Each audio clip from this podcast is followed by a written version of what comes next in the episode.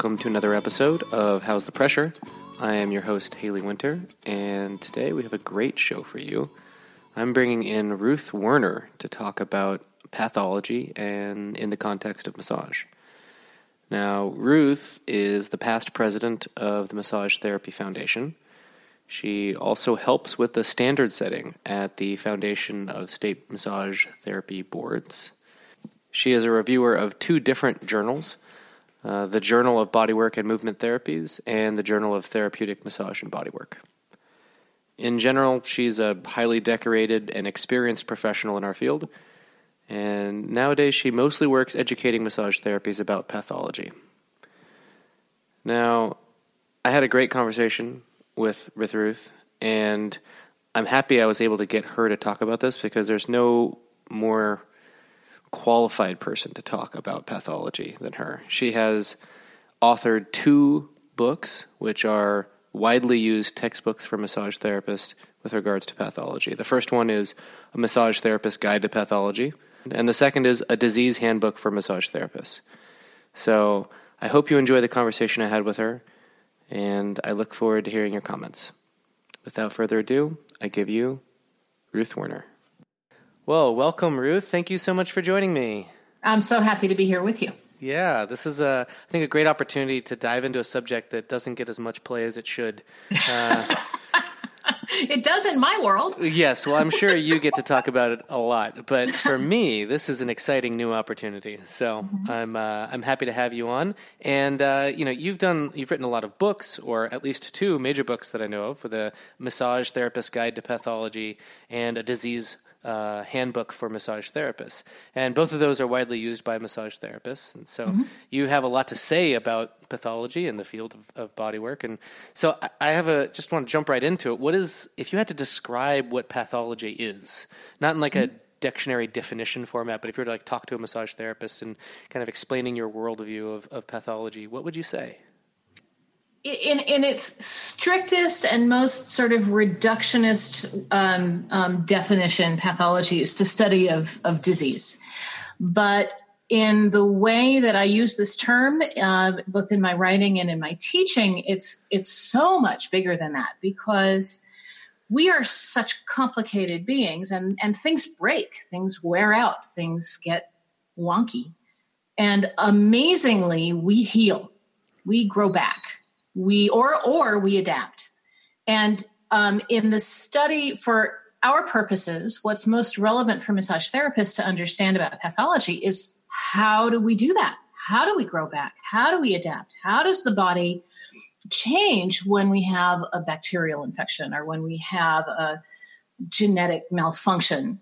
Um, and and and by understanding that healing or adaptation piece, then we can make some ideas or come up with some ideas about where massage might fit or not fit um, to be, you know, to to promote that process or at least to stay out of the way. So, so a lot of times people will come into a pathology class or they'll they'll look at a title of, a, of an article on pathology and say, well, what do I want to spend my time thinking about sick people?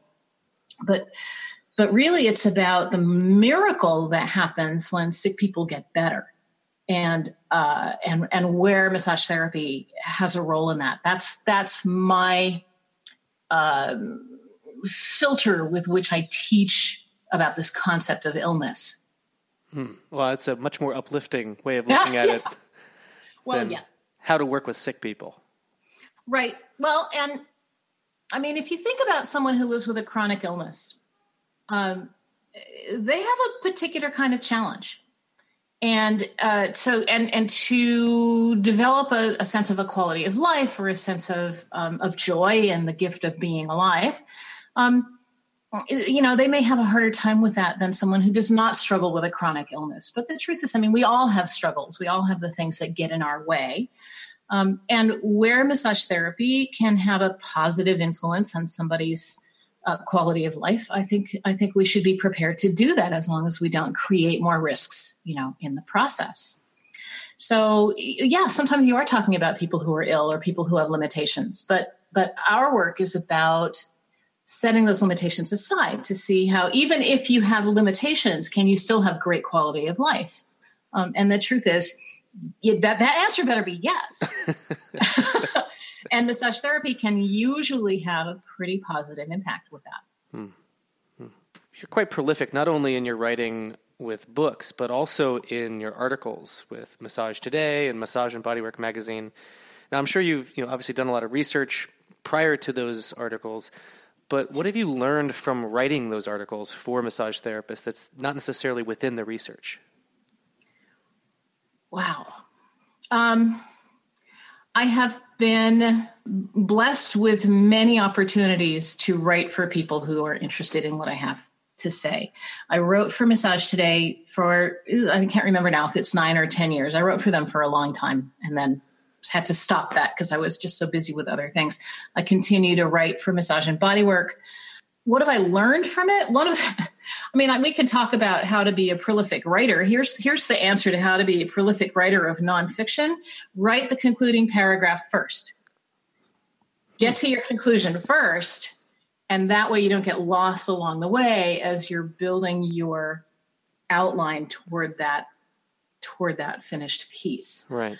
So, and and as a writer about massage and pathology, my concluding paragraphs are always about where does where does massage fit, right? How can we weigh risks and benefits um, to maximize benefits and to minimize risks and to create a session um, that will improve the quality of life and maybe even improve the quality of tissues um, for a person who's living with some kind of challenge or limitation.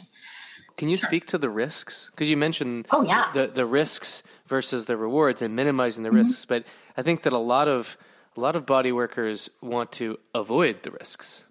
But right. is that is that actually possible? Well, sure. It's to not do anything at all. I mean, you know, the, the, if you want to never ever have the risk of ever making a mistake, then just don't do the thing. Um, that's not a practical answer to this question of weighing risks and benefits in the mm-hmm. context of bodywork. But, um, you know, there are all kinds of risks. Here's the thing um, massage therapy, by and large, is a extremely safe intervention. And there is some literature collected on um, uh, bad outcomes or adverse effects or adverse events that have happened where that blame has been laid at the massage therapist's feet. And I think you know, in some of those research, in some of those case reports, um, that might be accurate. And in some of those case reports, you know, I look at them and I go, oh, from what I understand, I, I, you know, there's there's a there's a flaw in this logic. But we do have some in the medical record, a small number of situations where it seems fairly clear that a massage therapist did some substantial harm. Um, and you know that harm can take i mean usually when we talk about an adverse effect in relationship to massage we're talking about someone who's sore the next day or who's sore for a day or two or who might have some bruising. Um, and and in the large you know picture of adverse events these are not terribly serious. Um, still i think it's in general best to avoid those adverse events when we can but there are other much more serious adverse events that are rare but possible.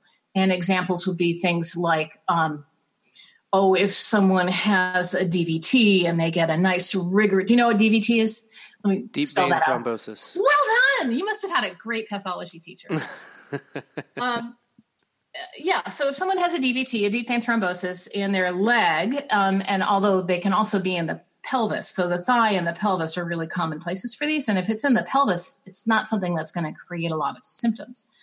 Um, but if someone has a DVT and they get a really rigorous petrissage, moving a lot of fluid kind of mechanical based massage, the risk is substantial that that clot could fragment and bits of it end up in the lung. And that's a pulmonary embolism. And that kills about 200,000 people each year um, that we know of not from massage therapy, but just from a fragmented DVT. Hmm.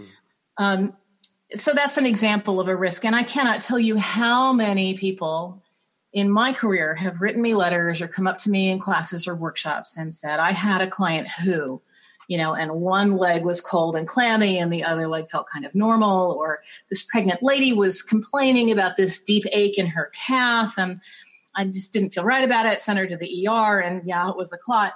Um, you know, lots and lots of stories about people sort of narrowly missing, narrowly dodging the bullet, if you like. Mm-hmm. Kind of a violent simile, but um, risk avoiding the risk of causing substantial harm because they were paying attention, paying really good, close attention to the quality of people's tissues, listening to the way they describe what they're going through. Right. Um, so that's you know that's a, a, fairly simple example of a risk, but well, I think that that makes sense. I mean, what you're talking about is saying that you know it's not possible to avoid all risks, but if you're paying mm-hmm. attention, you can avoid the ones that really matter or that have that have most significant of most of the time.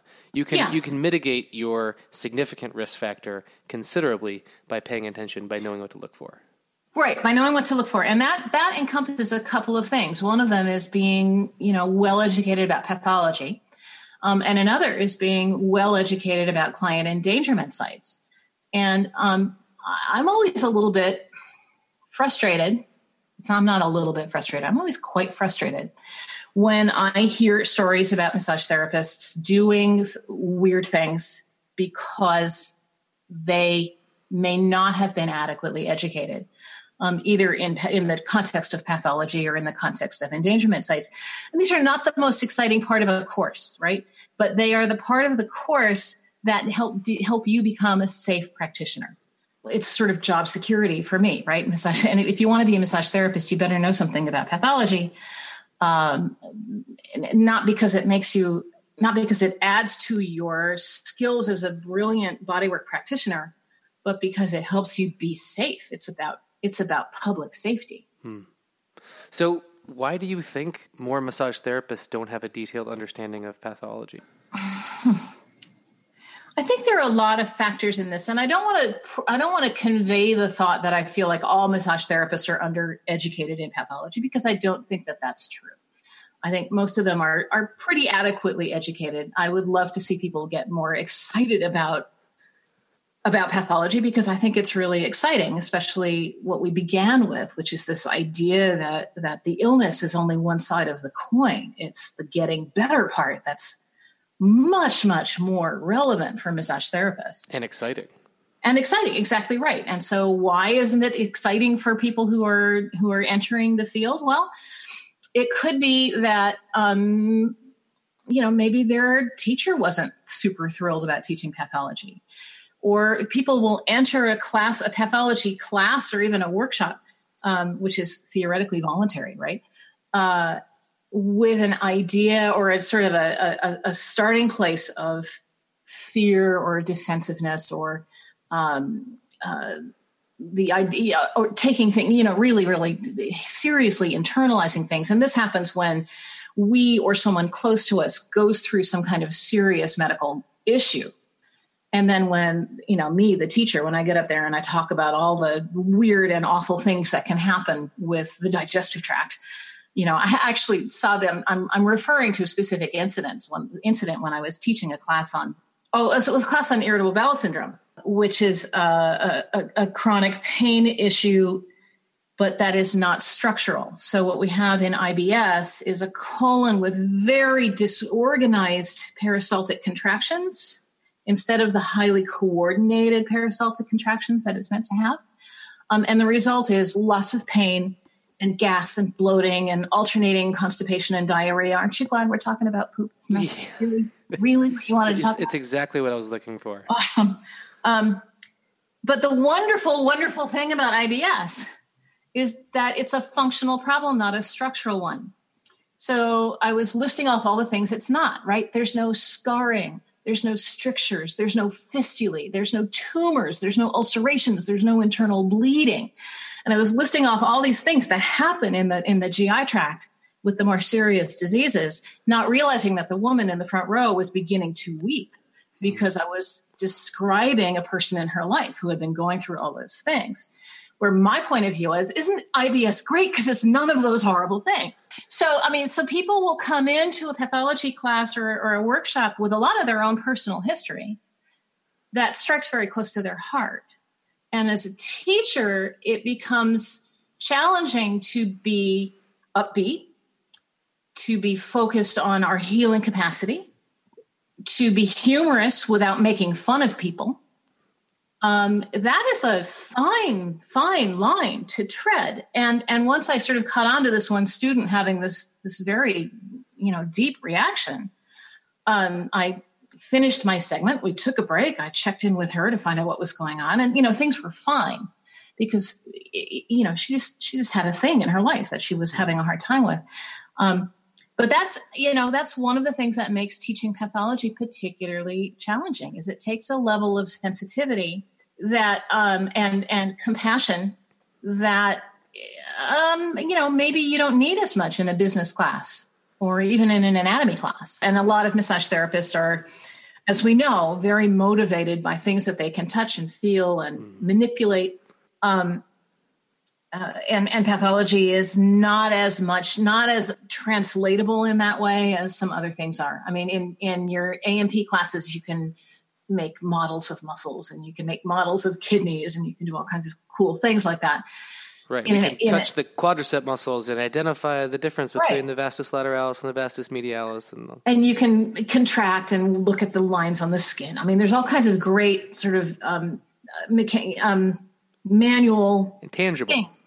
thank you tangible things we can do in some of in some of our classes in massage therapy but in pathology it's a little it's both a little more abstract because it's stuff that you just talk about and also a little more heartfelt because it's stuff that may really really touch people yeah. you know i was teaching a class on heart disease and one of my students her father had passed away like two weeks ago from a heart attack and you know in a i mean it was it was wonderful for the class to hear her story because it makes the people that we talk about who are fictional real.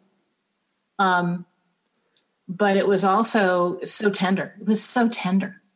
Uh and and and in a moment like that really hard to to be focused on healing capacity because sometimes it doesn't work so aside from the obvious benefit of being able to help a broader clientele or better help your existing clientele, what are some of the benefits for massage therapists when they take the time to really understand the intersection of massage and pathology? You know, there are so many answers to that question. So, one of them is you can be safe for a broader portion of people. Um, so let's say you're a massage therapist and you want to work only in a recreational setting. So you want to work at a ski resort or you want to work at a desert spa or whatever. And so you figure, all right, I'm just going to really focus on working with healthy people who have a little extra money. And isn't that awesome? It sure is. But sick people go to resorts, right? Um, and so and so being well educated about pathology gives us the skills and and sort of safety margins to be able to deal appropriately and safely and ethically with a wider portion of, of the population. That's one.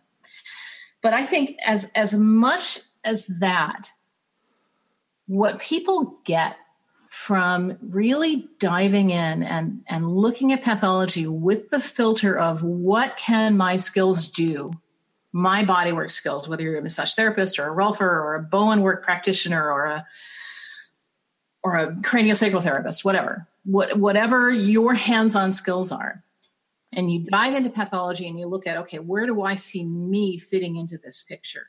What it does, for me at least, is is provide um, a really rich and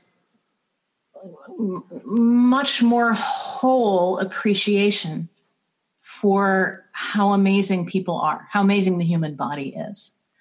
Um, uh, and, and that's true both for conditions that can be really challenging and then we get better or for or for conditions that can be really challenging and then we're just going to have to live with this.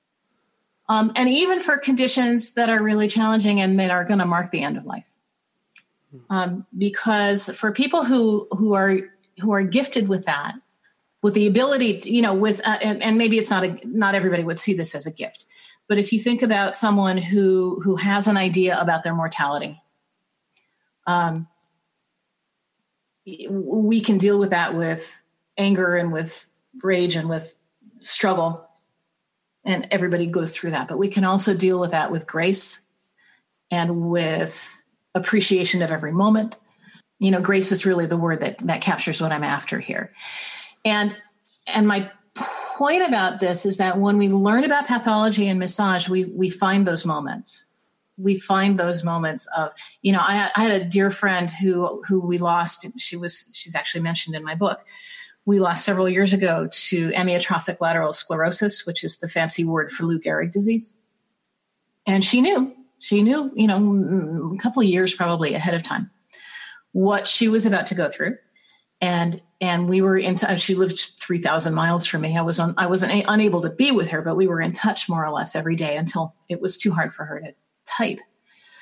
And and to me she was an example of great grace. And without knowing the pathology behind it I, you know you can still get that. But for massage therapists we want to know we want to get at the heart of things and sort of know what that is from the inside out. And this is a very long way of talking about understanding pathology helps us to appreciate ourselves, our lives, the people around us, and our clients and the struggles that they bring to us much more compassionately. Yeah. It, uh, it adds to the reward that you receive yes. from the work you do already.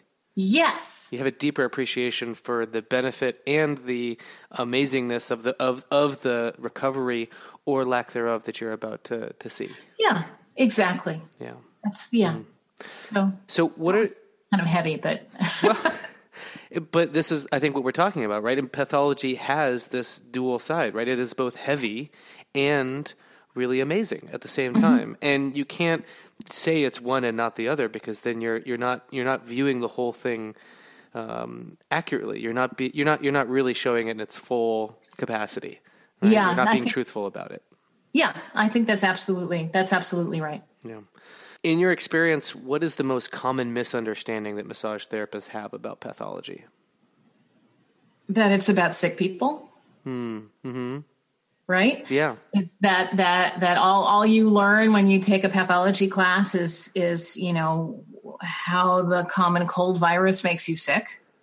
And yeah that's part of what you learn but what what what you don't know until you take a pathology class is that the reason you feel sick is that your immune system is clearing the decks right? Mm. so so that that you know the fever and the sniffles and the headache and the the my, my kid used to call it feeling craptacular. That craptacularity is actually a sign of a wonderful and functioning immune system. And isn't that fabulous? Hmm. So it's a nice reframe, let me tell you. Yeah. yeah. yeah.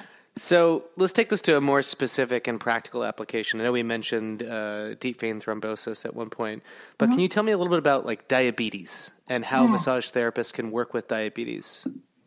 I'd love to. Um, so every once in a while, I encounter someone. I, I, have a, I have recently made a friend, for instance, who is an OBGYN. And he said, Well, what do you do? And I said, Well, I'm an educator about pathology for massage therapists. And he kind of went, Really? Massage therapists need to know about pathology? Why? And I said, You know, there's a really good one word answer for that, and it's diabetes. And he and he thought about that for a second. And he went, "Oh." so here's diabetes, and and I'm gonna, you know, to start this, I'll say diabetes. We'll we'll talk mainly about type two diabetes, which is by far the most common kind. Um, it affects almost 30 million Americans. I think the estimate, current estimates are about 29 million people. and that's about a tenth of us. We're, they, we're at about 311 million people in the United States. So, uh, 30 million people or close to that are probably in some stage leading toward type 2 diabetes or, else, or, or they're well into it. And this is a disease that affects the skin and the nervous system and the urinary system. And it affects our um, blood flow and our cardiovascular system. And it is the leading cause of new blindness in people who are under 70. It's the leading cause for non traumatic amputation it's, uh, I think it's number seven cause of death in the United States. Um, and it costs billions and billions and billions of dollars to treat. And for this version of diabetes that I'm talking about, it actually, you know, is kind of preventable. What it takes to prevent it is is bucking against every possible trend that we have about about eating habits. But um, that's sort of a different point. That's a larger discussion, yeah, for sure. kind of a different discussion. But you know, it is inevitable if you are in a, a, a, the kind of massage therapy practice where you see a, variety of people, and you're not just honing in on, you know, football players or skiers or whatever. If you have just a general practice, you will almost certainly have clients who have diabetes which means you, I feel it would be a good idea for you to know where they are for kidney function and for the quality of their skin. And because, uh, especially on the feet, the skin can degenerate. And uh, if the nerves are no longer working well because the nerves get killed off because of poor circulation, then we can develop these sores on the feet and they don't actually hurt. Things that don't hurt are so much more dangerous than things that hurt. Because um, we don't avoid them. Exactly. Yeah, yeah, and it's easy to ignore. It's easy, you know, you can look at your at your foot and say, "Wow, that's a really ugly ingrown toenail," but it doesn't seem to hurt, so I just don't really have to look at that now. Um, ingrown toenails can, you know, be potentially very, very serious um, for someone who has poor circulation in their feet. So, kidney function, skin health, cardiovascular health. It's it's a leading cause of stroke um, because of the way of the changes in the way that we process sugar and fats. So people with diabetes end up with sort of atherosclerosis on steroids. Uh, just really excessive atherosclerosis. And usually, when we think about atherosclerosis, you, you may or may not remember from pathology, um, it's it's the development of fatty plaques inside the arteries, and it usually concentrates around the heart, right? So the coronary artery, the carotid arteries are the arteries most at risk. But for someone who has diabetes, it's everywhere. It's systemic, and it's that occlusion or that that um, interference with arterial function that leads to having nerves not work well so that we're not getting the appropriate pain sensation. It also can lead to nerves not working well, even in the central nervous system and uh, leading cause of new blindness. I said that, and that's partly because of damage to nerves to the eye, and and also because we can have so much sugar in the bloodstream, it ends up actually in the lens, the crystalline lens of of the eye. Um, it's, I mean, it is a disease that has huge repercussions. It's fabulously common, and it requires some accommodation and adaptation from massage. And basically, those accommodations are going to be related to where your person is, where your client is on their on their spectrum. So can you give me a few examples of that? Yes, absolutely. So let me ask you this. Haley, do you have any bad habits that you do and you know they're not good for you and you do them anyway? Yes, I do. I think it's fair to say that yeah, we all have we all have those. And my cup of coffee is downstairs, or I would take a, a sip of coffee right now to demonstrate that. But the stakes for many of us who indulge in these bad habits that we know are not are not great for us are typically not the same kind of stakes as someone who has diabetes who has maybe some dysfunctional habits that aren't good for them and they do them anyway. So my point in saying this is that some people are mm, we can take in fact I knew a set of identical twins, guys in their 50s who are identical twins. They developed heart disease within a couple of years of each other, and then and then they developed diabetes within a couple of years of each other. And one of them took an extremely proactive attitude toward his diabetes and he took his blood sugar several times daily and he was made radical changes in his diet and his exercise. And you know he had some progression but it was slow and it was managed and he kept his his activity rate up and and his general resilience was pretty strong. And his brother did not do that and his brother you know managed his diabetes basically by getting an insulin pump and tracking his insulin. And then when he wanted something like an extra piece of pie or a big plate of pasta or whatever it was that was going to drive his blood sugar up, he would, with his pump, just dial up his dose of insulin. It's a different way of coping with it. And it was his way, which was right for him. But the rules about massage therapy for each of these two examples or each of these two individuals, even though they have essentially the same disease, the guidelines for massage therapy are going to be really, really different because one is one person is going to have a much higher risk of complications than the other. One person is going to have much more resilience and um, elasticity and capacity for adaptation than the other. Okay, so let's take oh. the person who's more resilient. So how would we work okay. with that person? So here's here's the question I love to ask. Is it does your doctor recommend that you get aerobic exercise? If the answer to that question is yes, then there's probably very little that can happen in a full body 60 to 90 minute Swedish massage that is going to tax homeostatic um, um, adaptation any more than 30 minutes of aerobic exercise right? Where if if you ask that question does your doctor want for you to get aerobic exercise? And the answer is well and this is one of the twins um, my doctor says if my pulse gets over a certain level i could start forming blood clots. So i have to exercise in the gym at the hospital um, and you know and have like um, electrodes hooked up to me to make sure that I'm not that I'm not pushing my limits too far. So here's a person with reduced capacity and less resilience. And um, and so the demands in terms of massage therapy that I would make on this person when we think about pushing fluid or sort of radically, I don't, I don't know that we radically change someone's state, but but but demanding adaptation um, with the second guy, I would choose modalities that demand less. I would be looking for a, a, small change in blood pressure if we're aiming for that. I would be looking for a smaller change in skin temperature. Um, so, what modalities would, would fall under that? Well, Swedish is fine, but I mean, there's Swedish and there's Swedish. Mm-hmm. There's massage with there's sports massage and there's light touch massage. Light touch massage. Acupressure. Okay. Sure. One of the wonderful things about acupressure and trigger point work and neuromus, uh, yeah, PNF and neuromuscular facilitation and, and, and those whole approaches that are more about holds rather than um, scoops uh, is, is that the places where we really, when you think about when you're tense and you really want to massage, where most people are hoping to get touched, right, is between their scapula, right, and over the top of the scapula the wonderful thing about our human construction no big blood vessels here right? So no endangerment sites here the, where that ends up being a little iffy is when you reach over the front of the trapezius because now you're in posterior triangle of the neck mm-hmm. right? But for you can give a fabulous incredibly relaxing massage and not push a bunch of fluid through by simply doing, you know, gentle gentle touch and static pressure where static pressure is called for. Yeah. You know.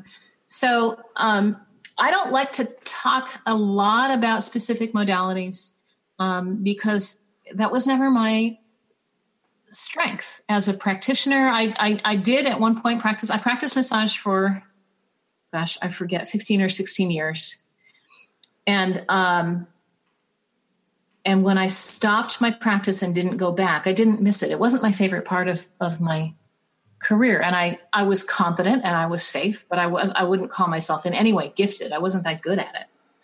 So uh, I, I don't presume to tell people, well, this modality is appropriate, but that one's not.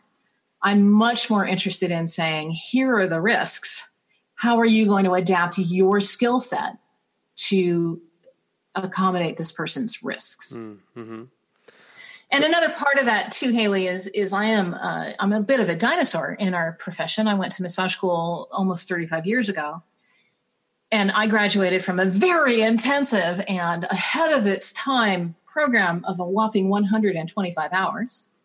It's my, my first transcript. Um, and I, you know, I finished that program knowing how to give a really good full body Swedish massage and a little bit of deep tissue, and that's all. That's all I had when I entered the market. Mm-hmm. Um, and and people who, you know, kids today um, entering the the field have many many more skills available to them than I had.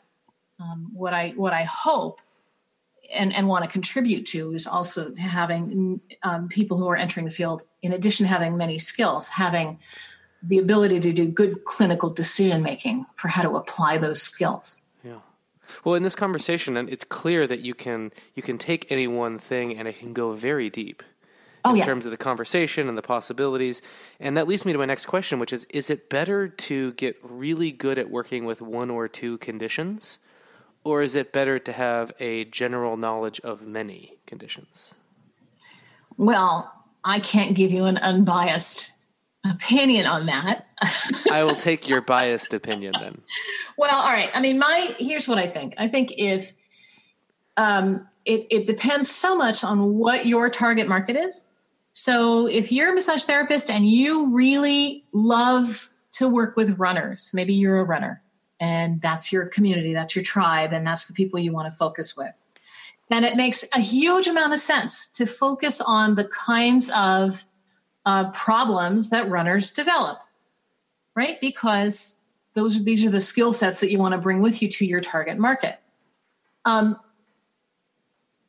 I don't think that it's a great idea to do that at the expense of knowing about other conditions because people have more a because people have more than one condition at a time and b because you know let's say your your buddy joe the runner wants to bring in his mother-in-law who has osteoporosis and um, um, you know early early onset alzheimer's um, because he because he knows that you're really skilled and you're really good at what you do. So here would you help out my mother-in-law? Um, and that puts us either in the position of having to say, gosh, sorry, not in my skill set, or of saying, um, I guess I can help, but maybe not really knowing what the risks and benefits are, or of getting educated. And if not having that stuff, you know, easily at, at the tip of your tongue, having good resources and knowing how to look things up and knowing how this is what it comes to isn't it? Knowing how to take information and apply it usefully. That's all about critical critical thinking. Critical thinking leading to good clinical decisions. Um, and having the support of resources that you trust and can can lead you down that path of reasonable clinical decision making. Right. And I'm glad that you bring that up because I want to say two things about that. One is Dr. Google is not necessarily um, the best resource. How about Dr. WebMD? Actually, I'll tell you the truth. I well, uh, WebMD is an outgrowth of another of another group called eMedicine. I love eMedicine. Okay, eMedicine. Um, and I I use it a lot. It it's free, but you have to be a subscriber and and stuff. But uh, I use that for, I get a lot of really great technical information from that. Um, but you know, where's another really, really bad idea for getting information is Facebook. I cannot tell you. And I stopped when I was new on Facebook, I would dive into these conversations, right? Because I'm the pathology queen. I want to, you know, people, I usually have pretty accurate information and I would like for people to have access to that. And I just gave up. I mean, I just gave up because a there are too many Facebook groups to to participate in, but b because people are people say goofy stuff. People say goofy goofy things, and um, and there's no and accountability. I, That's the other. And there's thing. no accountability, and and uh, you know, well, I want to believe that it's all coming from a good place. Um, it's not all. It's not always accurate. So I really would love for people to develop some resources that they like, like a massage therapist guide to pathology, e-medicine. Um, I uh, when I get a question, as as I frequently do, that I can't answer, um, my go-to resources are e-medicine, the National Institutes of Health, and the Centers for Disease Control. Um, and then if it's about a specific condition, very often there are foundations for conditions like the Parkinson's Foundation or the Alzheimer's Foundation or whatever. And, and a lot of times they will have some really good resources, both for medical professionals and for lay people um, to, you know, to explain what the, this condition is, to explain what the most common treatment options are. Um, and a lot of times when we're making decisions about massage, it might be related to the condition, but it might be related to what the person's doing to treat it. Uh, and and that that's another place where people don't get enough education is about the the overlap between massage therapy and pharmacology. Right, the medications used to treat certain conditions. Right? Exactly. Mm. So, what are you most excited about in terms of the current progress around pathologies and massage therapists working with pathologies? One of the things I find really exciting about our field at this moment in time, both exciting and sometimes um, frustrating, is a, a, a wider and broader interest in what the research says. And that is um, a two-edged sword. I think it's a wonderful thing to happen, but for every you know good thing that happens, there are often unintended bad things that go along with it. Um, but the fact that massage therapists, at least in my circle of acquaintance, um, are, are becoming more cognizant of the fact that there is some decent research, really as rigorous as as we as a profession are ready to do, which on the scale of things isn't isn't a high step, but it's higher than we've ever been. Okay. Um, about massage therapy in specific circumstances. So, you know, when I went when I went to massage school, uh, first of all, it was before there was an internet.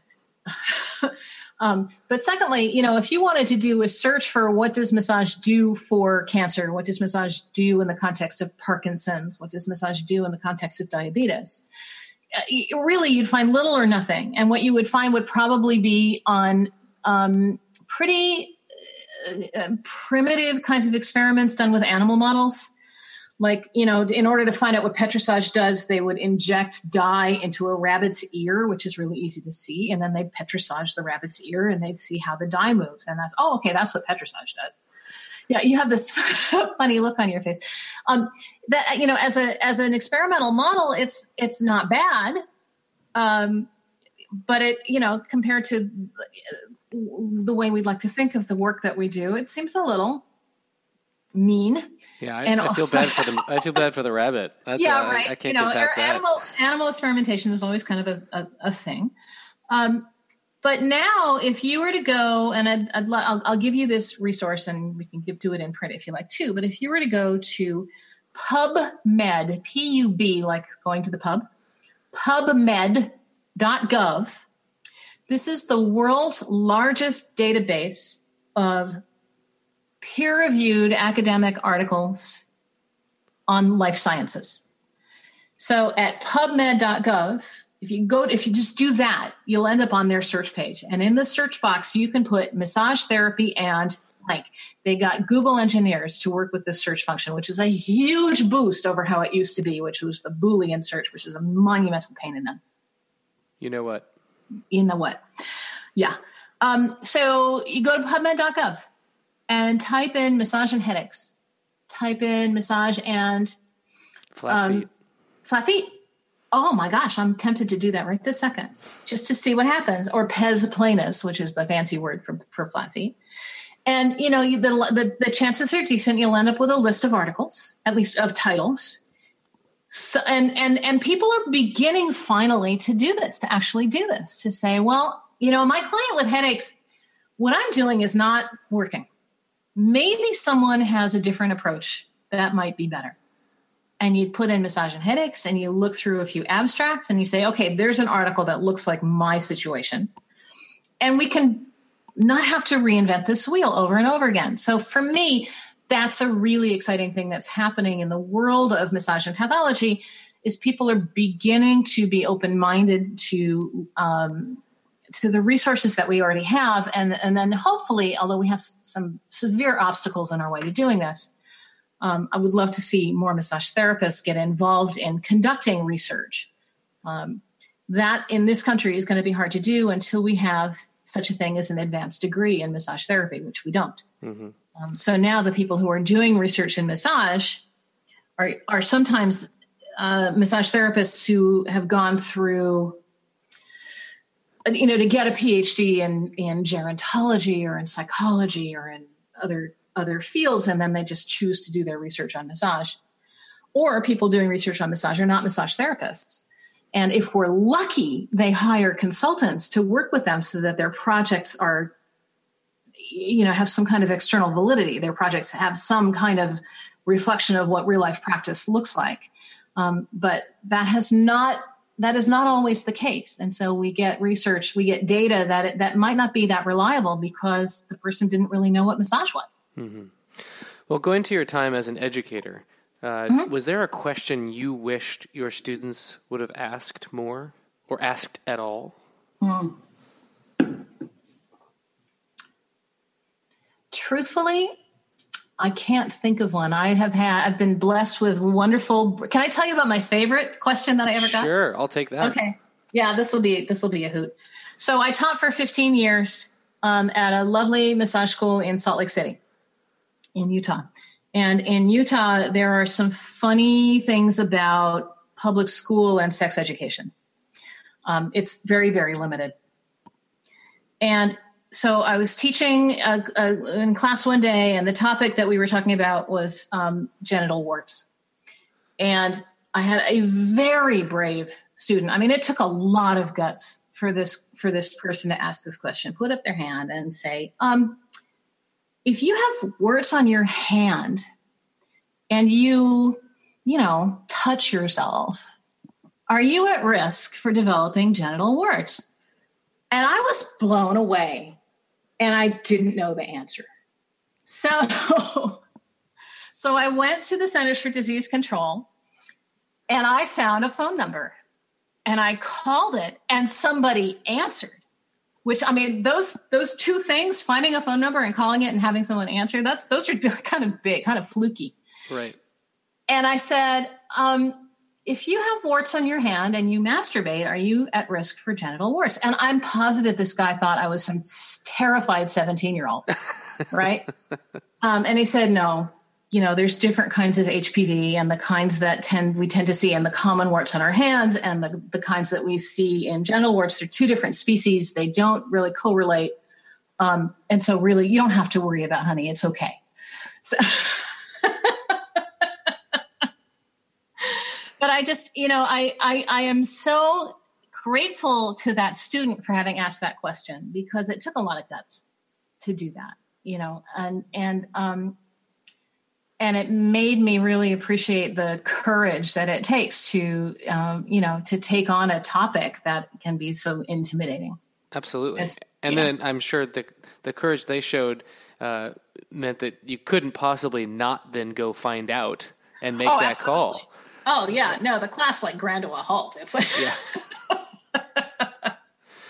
well, thank you so much, Ruth. I really appreciate you taking the time. This has been a really great conversation with lots of little nuggets, and uh, I, I now know how to uh, look up on eMedicine. I now know, yeah, I now know how to look up on eMedicine and PubMed.com. There you go good resources no, for, for me and for all you listeners out there. So, so it's PubMed.gov. PubMed.gov. All right. Well, yeah. I'll put the link in the the, the, the, show notes so that they have access to that, and I'll also put uh, links to your website and to your books. Uh, so they can have hand copies, the real tangible right thing. The real thing. Yeah, very good. Okay, so thank you so much, Ruth. Um, Thanks, Haley. And uh, it's been a great conversation. I look forward to talking to you again. All right. Take, Take care. care.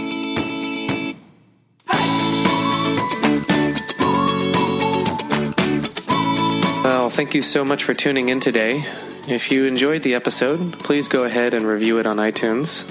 And if you have any questions that you had wished I had asked, or topics you want me to cover in the future, please visit the website at www.howsthepressure.com where you can send me an email and hopefully I can include it. Until next time, be good and be well.